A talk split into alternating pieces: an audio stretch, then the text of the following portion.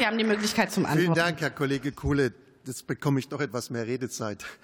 Also zum Ersten, das Thema geringfügige Mengen haben Sie angesprochen. Der Opportunitätsprinzip, der Grundsatz gilt, diese Verfahren werden alle nach 153, 153a eingestellt. Das geht mit einem Knopfdruck, mit einem Knopfdruck. Das Zweite, Sie haben angesprochen, dass 180.000 Fälle pro Jahr zu bearbeiten und teilweise auch zu verurteilen sind. Beim Diebstahl ist es viel mehr. Bei der Leistungserschleichung ist es viel mehr. Ja, beim unerlaubten Entfernen vom Unfallort, bei der Trunkenheitsfahrt, bei der Straßenverkehrsgefährdung, bei der Körperverletzung ist es viel mehr. Legalisieren wir das jetzt alles, dann haben wir nämlich weniger zu tun. Der, der nächste Punkt, der nächste Punkt.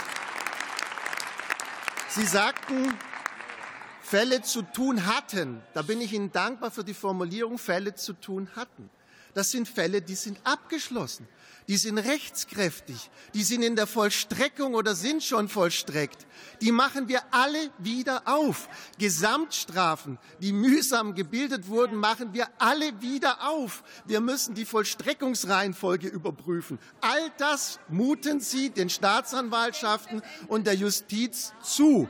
Glauben Sie wirklich, dass Sie mit den neuen Fällen, die nicht hinzukommen, mit den neuen Fällen, die nicht hinzukommen, weil Sie jetzt das Cannabis legalisieren, dass Sie eine so starke Entlastung schaffen können, dass all diese Fälle, die ich genannt habe, damit kompensiert werden. Schlusssatz von meiner Seite dann ist der Deutsche Richterbund blöd, dann ist die Vereinigung der, der, der, Staatsanwälte blöd, die sind alle blöd, weil die alle davor warnen, dann sind die Justizminister der Länder blöd, weil die alle davor genau warnen. Dankeschön.